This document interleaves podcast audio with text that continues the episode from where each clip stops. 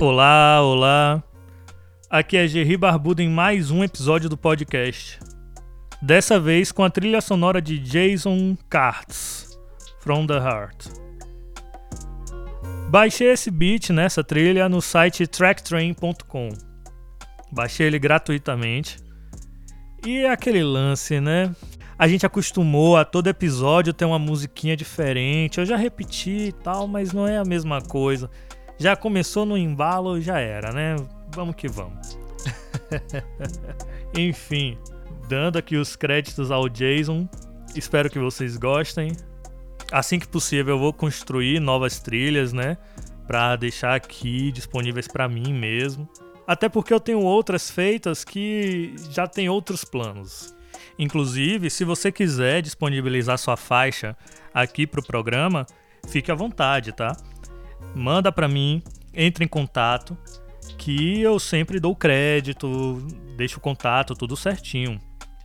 E vamos direto pro episódio.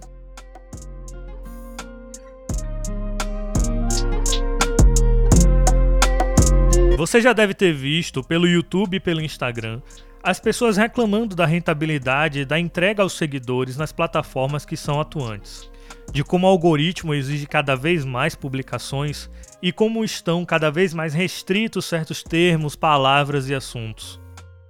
Isso acaba gerando em quem é pequeno uma grande frustração e desânimo, como para quem já está estabelecido muito estresse. Imagina se a plataforma para a qual se dedica tanto tempo simplesmente sumisse do dia para noite ou simplesmente não te quisesse lá. Focando em nossa realidade, produtores e artistas independentes, vejo um enorme esforço no trabalho do Instagram e Spotify. Um esforço mal planejado e, portanto, mais cansativo e mais frustrante. Especialmente pois o desejo de quem trabalha com sua arte é de, além de ter audiência e retorno financeiro, é a longevidade da obra em si.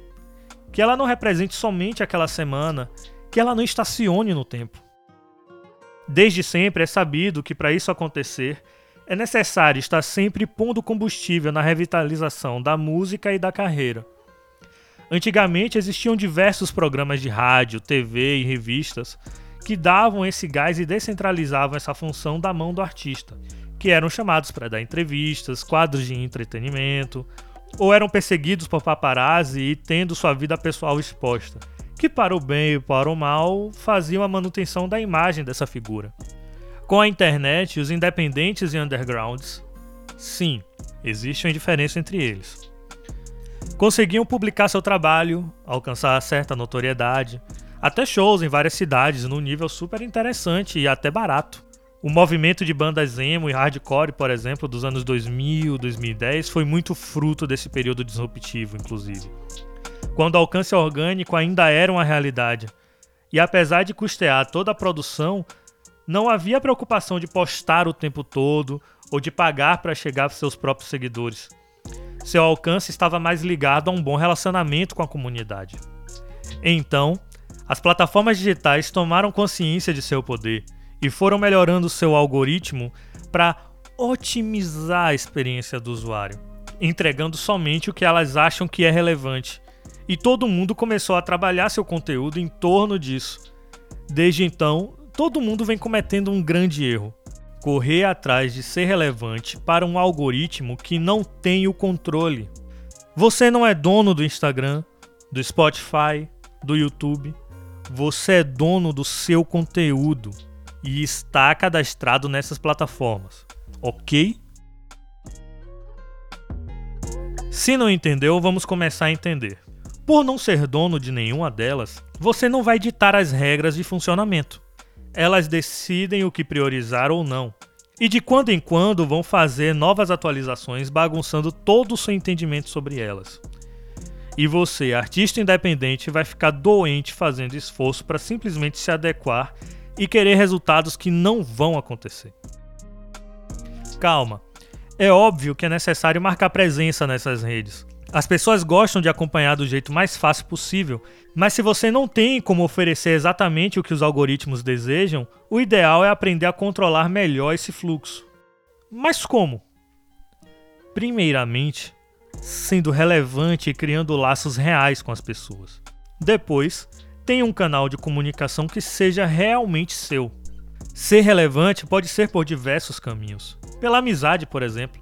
Seus amigos são relevantes para ti, certo? Inicialmente pode ser pelo conhecimento que se agrega, ou ser por uma causa que lute, pelo quão engraçado é. O mais importante é ser uma pessoa que realmente se envolve com aquilo e ter vontade de compartilhar as coisas com as pessoas que te circulam e com elas construir sua trajetória. Se não com elas, com a galera que você gostaria de se relacionar. Se seu trabalho artístico está mais maduro e você sente que tem propósito e direção, o próximo passo é dar um ritmo. Cabe a ti estruturar a melhor forma de manifestar isso. E não vai ser exatamente o melhor fotógrafo, melhor gravação, nem melhor design de cards que vai fazer ter esses resultados. Menos ainda impulsionamento no Facebook. Mas uma estratégia sólida de comunicação, com ações planejadas para não se perder nos passos e pensar a longo prazo, de preferência cheio de assuntos transversais. Pois nada é pior que a gente dar sangue e suor num trabalho tão valioso para si que morre em poucas semanas. E você não quer ser o chato que fica meses falando só sobre seu trabalho, né?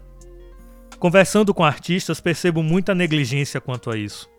Não consideram outras maneiras de abordar sobre seu trabalho ou entregar conteúdos que não falem só de si, por meios menos convencionais como um blog, um site, mandar e-mails ou ações offline. Consigo até imaginar o porquê, afinal é muito prático marcar presença nas redes sociais convencionais. Porém, elas esquecem que num campo mais neutro, quem aceita estar nesses lugares ou consumir essas mídias está mais receptivo ao que se deseja transmitir. Que tal, ao invés de ficar no Instagram postando nos stories a capa do seu novo EP, tentar conversar sobre outros assuntos que te permeiam e lembrá-las uma vez por mês do novo vídeo do seu canal, as ilustrações, as novas fotos, da participação especial que fez num podcast, por WhatsApp mesmo. Assim você centraliza mais a entrega aos seus próprios contatos. Já nas mídias tradicionais, otimizar seu conteúdo com foco em alcançar novos públicos é uma excelente pedida. Por exemplo, a pura live no Instagram é um esforço sem sentido, muito preparo, pouca qualidade audiovisual e muito menos ainda entrega. Por que não transformar essa live em um quadro que seja fonte de diversos conteúdos? Um exemplo genial disso é o Flow Podcast. A gravação de suas entrevistas são sempre transmitidas ao vivo pela Twitch e YouTube, e lá ficam disponíveis. O áudio é extraído para as plataformas de streaming, e não suficiente, diversos trechos das entrevistas são cortados e lançados diariamente. No Twitter, eles interagem com seus fãs, inclusive reagem com perfis não oficiais com frases fora de contexto. Essa estratégia aguça a curiosidade de quem pegou o conteúdo fragmentado a visitar o vídeo na íntegra. Quem está muito ocupado para assistir o vídeo consegue ouvir a conversa, e quem deseja participar de alguma maneira faz uma contribuição monetária ao vivo. E com todas essas situações, eles monetizam com AdSense, propaganda e marketing de afiliados. Sobre essa e outras ideias de criação e difusão de conteúdo, conversaremos em outras oportunidades. E aí? Dessa vez ficou mais respostas que provocações, né? Boa sorte. E esse foi mais um episódio do podcast. Espero que tenha ajudado a pensar de outra maneira a sua relação com o público e a sua relação com seu próprio trabalho e as mídias sociais.